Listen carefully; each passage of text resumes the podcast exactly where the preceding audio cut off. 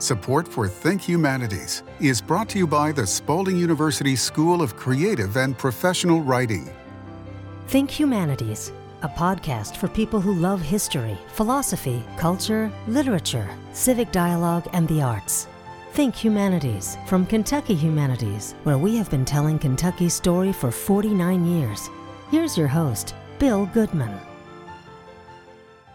Welcome to Think Humanities podcast. Today I am joined by the Smith family, Ed and Betsy Smith, a star Chautauqua players from way back, and we're so glad to have them both with us. Uh, I'll ask uh, Ed Smith to talk about his character, Justice John Marshall Harlan, and Betsy to talk about her two characters and let her explain about. Um, a Lincoln connection she has and a Boone connection she has in her uh, Chautauqua um, pocket. So we'll we'll talk uh, about uh, those characters, but first a little bit about uh, both of you individually, if you will. Somebody listening to us today might say, "How in the world do you become a Chautauqua character? What what brings one to uh, this uh, talent?" And so, Betsy, why don't you tell us what what um, interest do you have in performing before a group of people and presenting your characters? And tell us about your characters.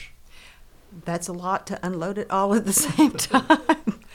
um, I majored in history and American studies, and from the time I was little, I loved a good history story. So Chautauqua was natural for me, but Ed was actually the first one who came into the fold and he was brought in largely because of George McGee, who played Henry Clay for decades for Kentucky Humanities. And Ed began in 2000 as Adolph Rupp.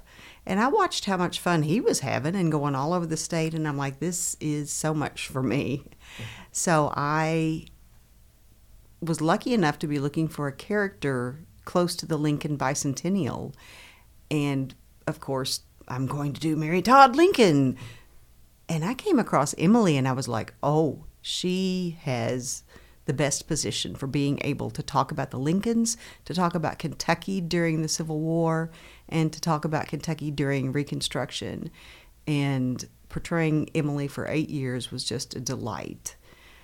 And as bookings began to slow down for her, I found a new interest in the pioneer era and jumped on as Jemima Boone in 2014.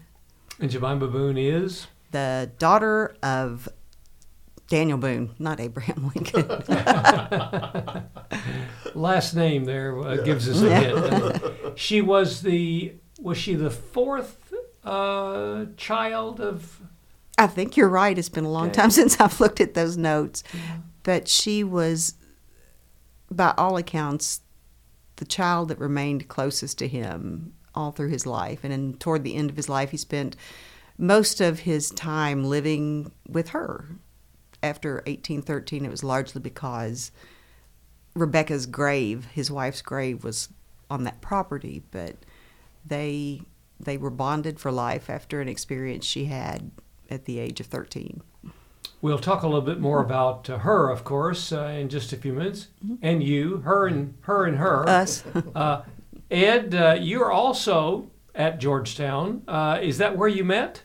We we did. Yes, we met first in an acting class. So th- there you have it.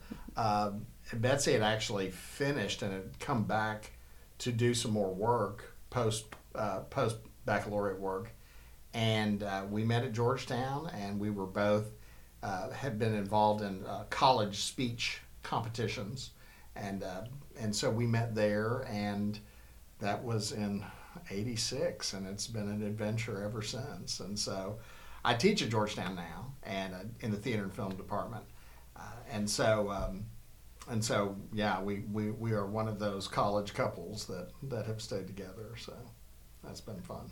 And tell us about uh, well, you you have a couple of characters, uh, and uh, I, I, have your students in your class in your acting classes seen you perform? You know, some of them have, but not often. Um, I think that'd be that'd be a tough act Yeah, if right, I could just use well, that pun. yeah, well, and you know, and it's funny, but too, because every now and then I'll I'll throw something out and, and you know just do a little bit of it, you know, talking about something, and and they uh, of course they inevitably ask, did you how do you remem- remember all of that? But um, I I don't usually perform for them. Um, the uh, but I do, uh, as Betsy had mentioned earlier, uh, was lucky enough to be uh, chosen as Adolph Rupp, uh, and that's been a real sort of treat to get to go across the state, and then more recently as John Marshall Harlan. Um, but those have been real, real treats, and we both got into this because my colleague George McGee, uh, when I'd started at Georgetown teaching, this was in '96, he said. Uh, you know the Chautauquas are a lot of fun, and if when they have auditions, you should really should you know try to find a character and do it, do that because as directors we don't and teachers we don't get to act much anymore. I mean that's been you know you you're busy doing other things, and so and his wife Kathy, I said, well George, I don't know. I mean I you know we'd done the sort of traveling, you know, to different schools uh, thing for about a decade, and and I said, I don't know who I would do. And she said, um, You should do Adolph Rupp. And I, I said, Absolutely not. and, and, and, and she, she was, George was like, What do you mean? And I'm like, George, uh, nobody really knows or cares what Henry Clay sounds like, but everybody knows. everybody remembers Adolph Rupp. I think I would have responded, Adolph Rupp or God. Yeah, right. Yes. Which- which one? Exactly, Yeah. you know. And so, but then I really did some research, and I was a, born in Kentucky and a native Kentuckian, but I just missed him. Uh, I was, uh, you know, uh, born in '65, so I'm just really too young to remember him. But the more I read about him, uh, the more I understood why I thought the way I did about Kentucky basketball. With you know, and it's that sort of uncompromising uh, drive that and as I and he Rupp was funny and he was interesting and he had there was stuff I didn't know about him and those are all things that as an actor you think oh wow that's that would be interesting to know more about and so I was fortunate enough to be selected and uh, that was in 2000, we think. we think. I've been doing it. I joke that I've been doing it long enough that I need a lot less old age makeup. You know, when I started, I was 35. But playing Rupp at but playing 70s? Rupp at 72. and so, you know, the elaborate sort of, you know, um, elaborate makeup and gray hair and, you know, and that the sort of the gray in the hair was one of the first things that I realized because you're outside in the summer performing and you hear this the, the pitter patter of dripping and it's sweat it's the your gray hair makeup dripping onto your shoulder and I was like oh boy. So um, so that's just been a real sort of adventure. You know, I didn't know the order of your uh, characters, and frankly, um, I thought maybe you had started with Justice Harlan and then done Rupp. I, I don't know why, maybe just history, uh, Right. but my mistake uh, No, on that's that. I'm glad I didn't blurt that out in public somewhere. um, but then, uh, so how long have you done uh, Justice John Marshall Harlan? we're looking at We think it was 2008. Yeah. So so it's been a, it's been a while. I, I did Rupp for several years, and then um, then did Harlan. So it's been about since 2008. Do you remember? I mean, sort of. Uh, it was easy for uh, our our good old friend George McGee to throw out uh, Adolph Rupp's name. Um, uh, how did you or someone else suggest that uh, Justice Harlan be one of those uh, Chautauqua characters that we should put uh, in our Kentucky Humanities stable? Wasn't it Virginia? I think the former director of Virginia, Virginia- Virginia Smith, Virginia Carter. yes, Uh-huh. yes, and she, uh, we were talking, and she, I said, you know, I'd like to maybe do another character. I'm, yeah, I'm having a lot of fun, and um, I think she said, well, you should look at John Marshall Harlan, and I said, who? so, you know, actor, not the historian in the family, and um, Mm-hmm. So you went home and asked Betsy. Betsy, Betsy, tell me who. And um, and then you know, and I vaguely remember the uh, the Great Dissenter, which is his you know his nickname that he's most known by. Um, but then I found out. But then the Plessy v. Ferguson, the, the he was his most famous dissent. And when I found out that the only person who, the only Supreme Court justice to vote against state segre- state-sponsored segregation was a former slave owner who fought for the Union, that's when I thought, okay, I need to. I, whether anybody else does, I need to know how that worked. And so that was you know you start to do the research and then you you know you find more and it just becomes more and more interesting and um, and so that was yeah virginia men yeah virginia mm-hmm. mentioned it but it was um, and i just really had never heard it. and that one of the things that i found fairly early on is that he was one of the most capable men of his generation sort of widely acknowledged in the politics of the era and figured pretty prominently into politics before and immediately after the Civil War, and I never heard of him. You know, and lots of other Kentuckians haven't. Yeah. yeah. Betsy, uh, your characters, um, did you discover those yourself? Did somebody suggest that you do those? Uh, which one came first? That sort of thing. Mm-hmm. Emily Todd Helm, I found her reading about Mary Todd Lincoln. Emily was Mary's half sister, but what is, well, it's just sort of the same kind of dichotomy that Ed has with Harlan.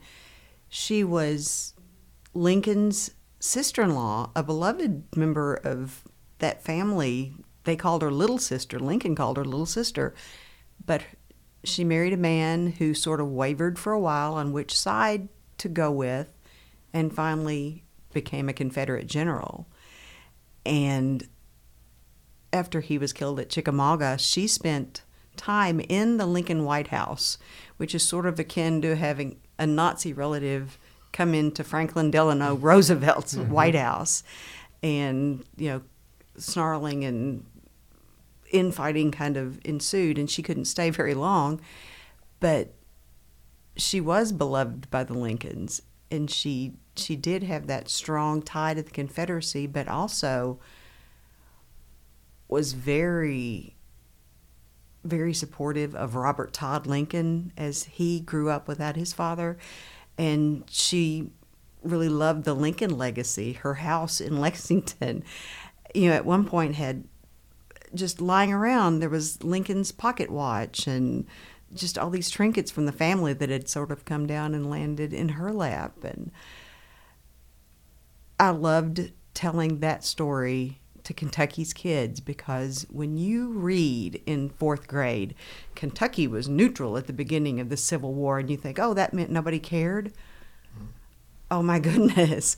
Um, it's hard to imagine not knowing what side your well maybe not in this political climate what mm-hmm. what side your neighbor is on or who's going to turn against you because of what side your son went to fight for and Lincoln had sisters-in-law who were adamant Confederates one of them met her future husband at Jefferson Davis's inaugural ball while he had other sister-in-laws who were there on the podium with him when he was inaugurated himself. So it's it's great to watch those kids start to understand that and really realize what happened right here. I'm going to imagine um, that there's a lot of material available on on her. Um, am I am I correct about that? She's mentioned more in passing than you would think. There are a few articles written about her, and of course, Mary wrote. Mary Todd Lincoln's daughter wrote a biography and there's a lot about her in that. But as far as just examining Emily, there's not very much. There are a few poignant pieces that I came across in her handwriting mm. of a couple of incidents that she witnessed while she was in the South during the war and just handwrote them. One of them I used in my presentation is Emily. The other one just breaks my heart to think of it. She was on a train leaving Chattanooga, and a couple of soldiers got on with another soldier who was obviously not long for this world. and the conductor directed them to get off the train because the man was just not going to make it. And looking out the window, Emily saw this young man die, and she took her last handkerchief and put it out the train window for them to cover his face. Mm.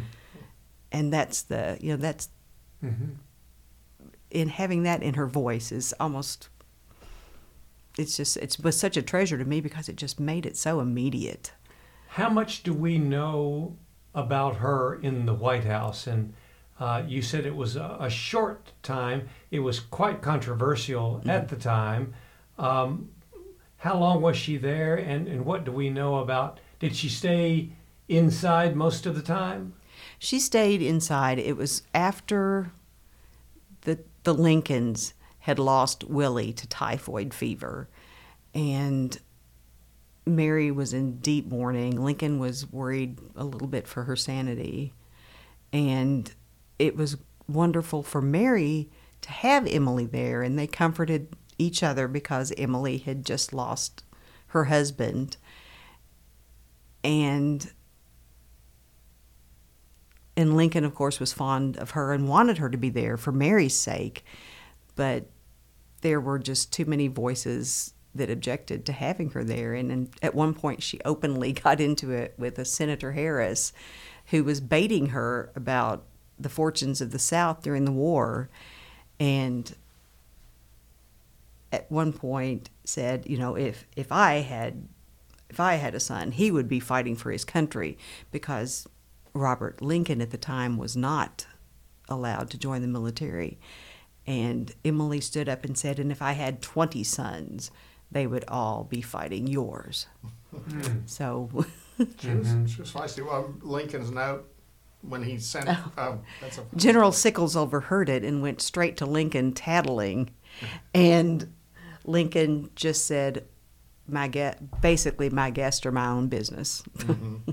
Well, but the note when she wouldn't take the oath of, um, she wouldn't take, the, she wouldn't swear the oath. Oh, right? that it's hard to you really have it's hard to think of it as two different countries, but it was, and you could not just go back and forth from the Union to the hmm. Confederacy. Hmm. And when Ben, her husband, died, and she was trying to get back to the North, they stopped her at Fortress Monroe because she refused to insult Ben's memory by taking the oath of loyalty to the mm-hmm. United States. And after days of begging her, the soldiers gave up and wired Lincoln. and he said, um, It's been a while. Send her to me. Send her to Send me. her to me. Send her That's to what me. it That all he was. said. This telegram, Well, send her yeah, to me. Lincoln's telegram, telegram went back and said, send her to me. And she went up. What um, what do we know? And this is a, a, a little bit uh, off the the character, but what do we know about the relationship that uh, the president had with her husband? They didn't meet until they were adults. They were born in the same county, which was Hardin, I think, at the time. But they became friends. And when Lincoln entered the White House, he was very hopeful that he could keep as many of the Todd men or men that were married to Todd women in the fold. And he wrote Ben offering him a position as major, which mm-hmm. would have made him the highest, you know, very high rank for somebody with no military experience. And Ben actually went to visit Robert E. Lee and thought it over for days. And he was, he told Emily he had never seen Lee looking so sad because Lee was struggling with the same decision. And Ben thought about it and he just couldn't not He go with the avowed Confederacy. uh, he was a segregationist. He was. They had his father owned forty thousand dollars worth of slaves, even though he didn't really want to see the Union dissolved in Kentucky. He Hmm. he grew up in Elizabethtown, so it, it he struggled with it, and he was one of the few people in the South who Lincoln mourned after he was killed. Lincoln mentioned he said, "I, I feel as David of old on hearing of the death of Absalom." Who of course betrayed his father David. hmm Do you have any idea? And this is this is visited by many people, um, and I was fortunate enough to hear about it from someone since I've been at Kentucky Humanities, but the summer home uh, Lincoln had uh, north of the White House. I mean, it's still in the in the district. Uh, have you ever been there yourself? And uh, it, it's said that the very desk uh, that Lincoln used to write the Emancipation Proclamation is is the one in that home. It used to be the old soldiers' home. Right. Uh, that, they spent a lot of time there. that that, that I was going to say, did, did, did, uh, do you know that they were there uh, to to escape the heat and the humidity from the Potomac? And, uh-huh. and, and they they did spend quite a bit of time there. They did. They did. And yeah.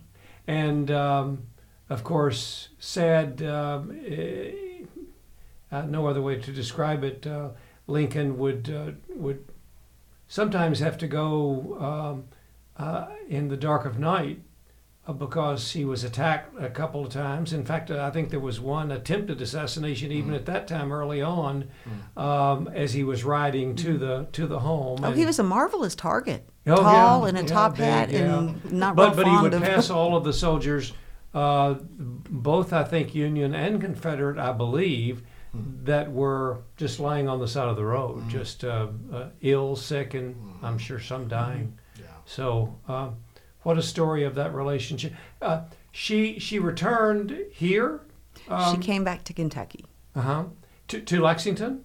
She was in Lexington for a while, but Reconstruction was hard on her, and she actually moved to Madison, Indiana for a while. Taught music, was a church organist, hmm. uh, and then she came back and lived in Elizabethtown, which is where her husband was from, and became postmistress, hmm. and was appointed by three different presidents from two different political parties. So that was kind of hmm. cool, and did Yeah. that, and then finally ended up. Her son Ben bought her a place right outside of Lexington, which is sort of close behind Ramsey's Diner on Harrodsburg Road. Really? Back in that How interesting. in that rural yeah, area. that was way out in the country. Yes, it was then.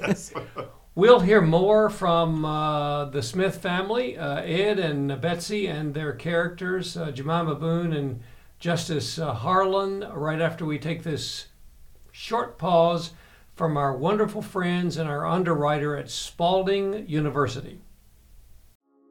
The Spalding University School of Creative and Professional Writing offers students intellectual rigor, emotional support, affordability, flexibility, and community at the world's first certified compassionate university. From certificate to terminal degree, the programs at Spalding School of Writing foster lifelong writing habits and help you forge a lasting writing community. Learn more at spalding.edu slash school of writing or email schoolofwriting at spalding.edu.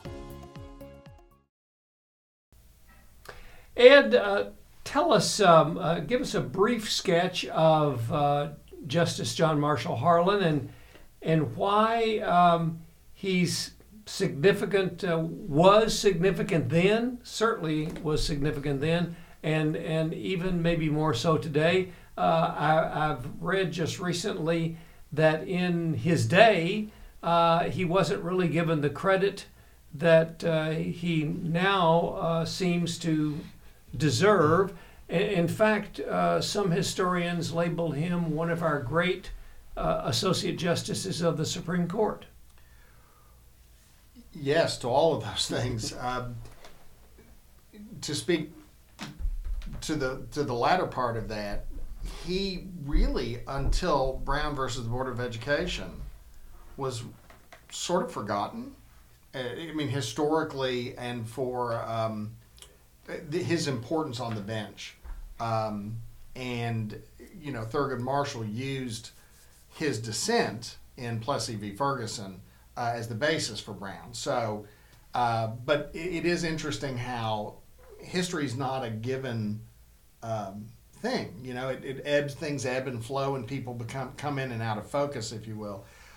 Uh, John Marshall Harlan was a, a native Kentuckian who grew up uh, before the Civil War. Uh, his father was, uh, in some ways, Henry Clay's lieutenant, and so he grew up a Whig and watching his father support Henry Clay, and the idea that what mattered the most was preserving the Union.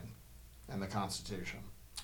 Uh, he was uh, the, the Marshall, uh, the Harlan family was one of the, the state's sort of leading families. Um, I would guess that John Marshall Harlan knew Benjamin Todd Helm, Emily's Helms. You know, they were probably ran in the same circles. Um, that's a guess on my part, but they, you know, and so he uh, grew up. Uh, his father uh, was a slave owner.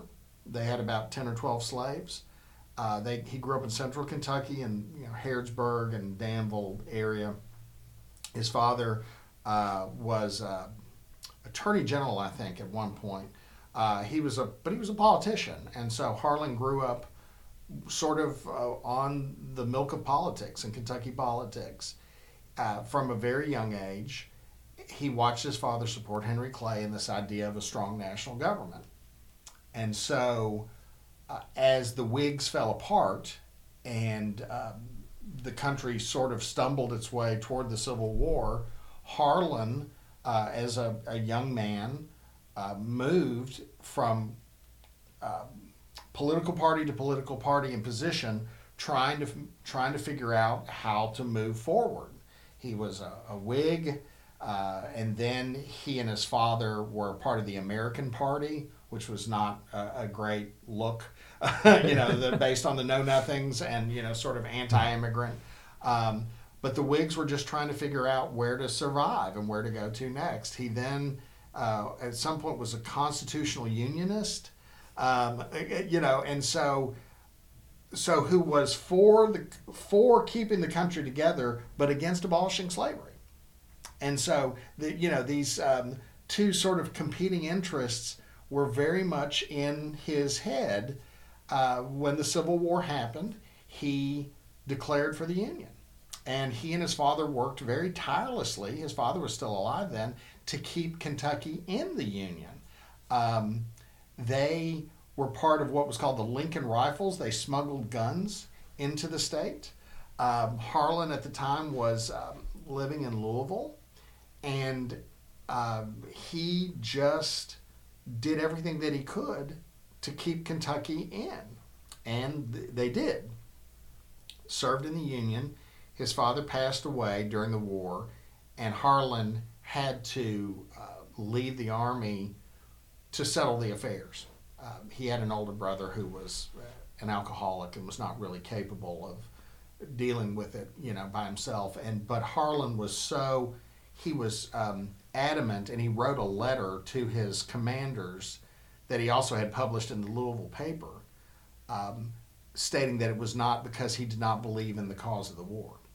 And so, you know, because some Union men who were slave owners um, were were leaving and quitting because of Lincoln, and he really did. He wanted to make sure that that was known that that wasn't the case. And so, after the war, he really became a man trying to find a political home. He at one point briefly um, supported George. Well, he supported George McClellan um, uh, running against Lincoln because he was against emancipation. So Harlan was pro-union against emancipation, um, and uh, but he after the war, in some ways, and I was just reading this, Kentucky uh, African Americans may have been under more pressure in places like Kentucky because um, in the southern states, they at least, the, the federal forces were still in charge. But in Kentucky, that was much less the case. And so there was terrible violence, um, terrible violence against uh, African Americans after the war. And Harlan was witnessed that. And he, but he refused to be a Democrat. Just, I mean, he had grown up all his life that the Democratic Party were, you know, the, the devil, uh, and so he just couldn't stay. He just couldn't stand it, and he finally uh, joined the Republican Party, and at the which at the time was almost non-existent in Kentucky, and they nominated him to run for governor in '71. He had been uh, like a county judge. Like he, he didn't have a lot of success in politics. He was involved in it a lot, but but he, as a as a Kentucky as a gubernatorial candidate for the Republicans, he he generated fifty thousand more votes than the previous candidate had. So he really kind of single handedly made the Republican Party much more prominent in Kentucky. He was still beat. Mm-hmm. He ran twice, um, beat both times, but he would um, he would just travel the whole state, and he was a ca- very capable speaker. He started out when he was 16 or 17, and he would travel. He found out he was good at it, and so he would travel the state speaking on behalf of his father in the Whig cause, Mm. and he would debate against grown men. Uh, and so he was noticed from an early age as being this very capable orator. And um, he ran, he lost twice, but he was um, law partners with Benjamin Bristow, who figured very prominently in the Grant administrations. And Bristow uh, ran, wanted to run for president in, uh, I guess this would have been 70, the 76 election, I think. And um, Harlan was the man who was supposed to get him there because at the time they didn't really want to run. You know, it was all, well, I'll stay. Bristow literally stayed in Washington during the convention, you know, and if he was expecting to be nominated, then he would say, well, sure, I accept. So it really wasn't, it didn't do to, you know, really appear to want to do it. But, um, but Harlan, after, you know, when he started running as a Republican, he became one of the most sought after speakers nationally for the Republicans. He was brought to Maine uh, to speak. I mean, he worked, so he really started working for wholeheartedly for the Republicans, and people really called him on it because that you know he, this was the same. He was against the Emancipation Proclamation, against the 13th, 14th, and 15th Amendments, um, because his his um, his position was is that Kentucky should decide as its own state what to do with slavery. It's a little disingenuous, but he firmly believed that. And so, but then he, and, and so he spoke against the Republicans, and then he's running as a Republican. And he really sort of took it on the chin for a while, but he said, um, no, I, I mean, he, that's what he believed. And so eventually, um, at the convention, it became clear that Bristow was not going to, um, he was not going to get nominated. And, ha- and Harlan decided that it was late. It was the seventh ballot, and um, there was um, I forget who it was. It was somebody from Maine, I think, who Harlan really didn't want to win because he had baggage. Um, and Harlan just he did the math and he realized Bristow couldn't do it. But if he threw Kentucky's votes to Hayes, then he would um, they might stand a chance, and that's what happened. And so he stood up and said, "Well, you know, thank you for support for the states that have supported my fellow Kentuckian, but Kentucky throws all all its votes to Hayes." So um, Harlan now has a very large chit in his pocket from Hayes, and really wanted to be a Supreme Court justice, and so was then uh, put on the Supreme Court. And uh, not long after he's on, he he's the only dissenter in two of the most important cases for civil rights, the Civil Rights Act's cases in '83, and then Plessy versus Ferguson. And in both of those, What did the first case? Uh, uh, the civil rights cases were a series of cases uh, about uh, discrimination and segregation, forced segregation in um, uh, an opera, uh, a, a stagecoach, an inn. And, and so what they determined, what what no one knew yet, was that what would this what would the war amendments what did they really mean? and it was up to the it was up to the Supreme Court to decide that. And in the civil rights cases, it was a group of cases that they tried together, and Harlan was the only dissent. But the the Supreme Court decided that um, it was legal for individuals to discriminate on the basis of race because it had nothing to do with the state. And this was a huge blow and uh, the African American population were, I mean, they were rightly, you know, terribly um, upset by this, but Harlan was the only dissent. And he wrote re- a really forceful uh, dissent. And I just read recently uh, it was probably the on, only the second time that a descent had ever been historically important. That descents weren't. We now think of them a bit, you know, but the idea that a descent was, you know, important and you know legally important, really kind of gets going with Harlan, uh, and so um, so he he was the only dissenter in that, and I, um, Frederick Douglass wrote him a um, a note that said, uh, what was it? Um, one man with God as a majority Hmm.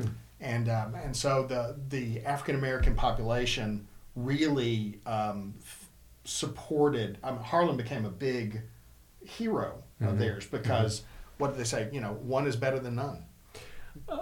He was uh, died in office in 1911. Um, went to Centre. Uh, went to Transylvania Law School. His uh, interestingly enough, uh, there there are some things at Centre, uh, but but his papers are at the University of Louisville. Who, who go figure? uh, but he did spend some time there, and Yes. um, so I, I wanted to ask you: Have you have you did you uh, take time to read though? Have you have you? I have that? not had Uh, Don't you think that go. would be? I mean, those the, the some of his original writing um, is there. In fact, there's. Uh, and, and I don't know this. I didn't. I didn't do this. There's some Ha- Harlan scholars, like there are McConnell scholars. uh, are there still Harlan scholars? I don't know. I, I, Yeah. I just have heard about them. Um, you know, he has a tremendous amount of papers at the Library of Congress. Yeah. And so, and I don't know if there's duplication between what's there and what's at Louisville, Yeah. but I have not actually, um, I haven't actually gone to Louisville. I, I, I may have to do that. So Well, it's it'd uh, just be kind of interesting. yeah. A road trip. yes, exactly. When you're We're- not we're teaching. Always, yeah, we're, we're always up for those. Yeah. It- yeah. Yeah. Must be nice to have a character that somebody wrote about. Yeah. Listen. Betsy, but but your other character, uh, Jemima Boone. In fact, we're discussing. Uh, there is a book coming out uh, written by uh, Matthew Pearl. Is that right, uh, Ed? I think so. Um, and Betsy, um, uh, first book on Jemima Boone, the fourth daughter of, uh, of Daniel and Rebecca Boone. Uh, tell us a little bit about her. And I, there's more than just the one major incident in her life, is there not? There is. She's sort of like the poster child for all of the women who lived on the frontier and got dragged around against their will.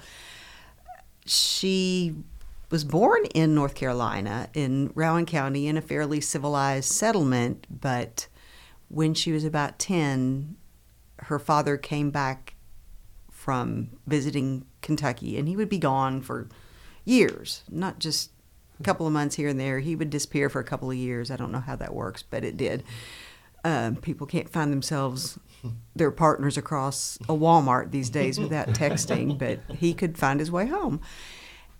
And he was so excited about Kentucky. He came back home. He got about 40 people from the settlement to move or to try to move to Kentucky with him.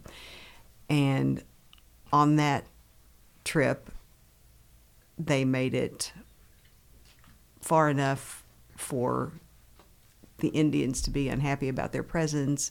And one of her brothers was murdered by Native Americans who attacked the little a little band of boys that was sort of herding cattle and bringing up some supplies from the rear. And it was a blow and they sort of went back to their starting point at the edge of the wilderness and got it together and tried again in a couple of years.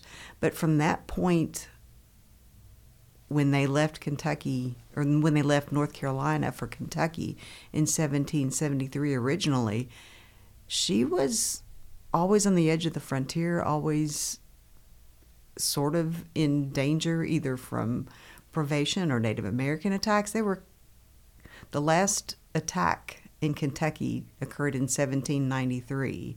Mm-hmm. And then 6 years later, they were on their way to another frontier in Missouri. And during that time, their early settlement there, the War of 1812 occurred. So she, in the process of all these moves and living on the frontier, she lost two brothers to Native American attacks. And she also lost a grown son who was leading some men in 1814 and was killed. So she she didn't ever really and America had it going. By the time she died in 1734 or 1834, there were you know great things were happening. There were cities, there were wonderful things and she was still smoking her corncob pipe sitting in her doorway as a granddaughter remembered her, you know, sort of weeping because of her whole life spent in this struggle to just survive. But of course, the story that if you know anything about Jemima Boone, the story you know is that she was kidnapped in 1776 as a 13 year old girl and taken for about three days and never knew whether she would see her family again. And she had confidence in her father, but as time passed and the first day passed and the second day passed, she began to lose hope, which of course was about the time that he came rushing in with his men behind him and rescued her. But it was, you know, what might sound like an adventure from our 21st century perspective was a living nightmare for 60 years for her. So she was rescued by her father. Baboon. And um, she wasn't harmed that we know of uh, by the Native Americans while she was in captivity. She was not. And what I find wonderful about her and her father, even though he has come down to us as this, you know, fighter of the Red Savage and, in, you know, going to kill the Indians and take the frontier, Boone himself had great respect. He was actually at one point adopted into the family of a man named Blackfoot. He, you know, he spoke their language. He was very respectful of them. And it, when he was asked toward the end of his life, how many Indians have you really killed? He said three, and that was in a situation where it was kill or be killed. Mm-hmm. And he passed that along to her, I think. And she said several times that they, they didn't harm her and that the man that was leading the party of Native Americans that took her was named Hanging Maw, and he talked about he liked her pretty long dark hair, and she would he asked her to pick lice from his hair, so it was just Lovely. it was it was great, and she was perfectly happy to do it because anything she could do to slow them down Mm-hmm. gave her father and the rescuers more chance to catch up with them.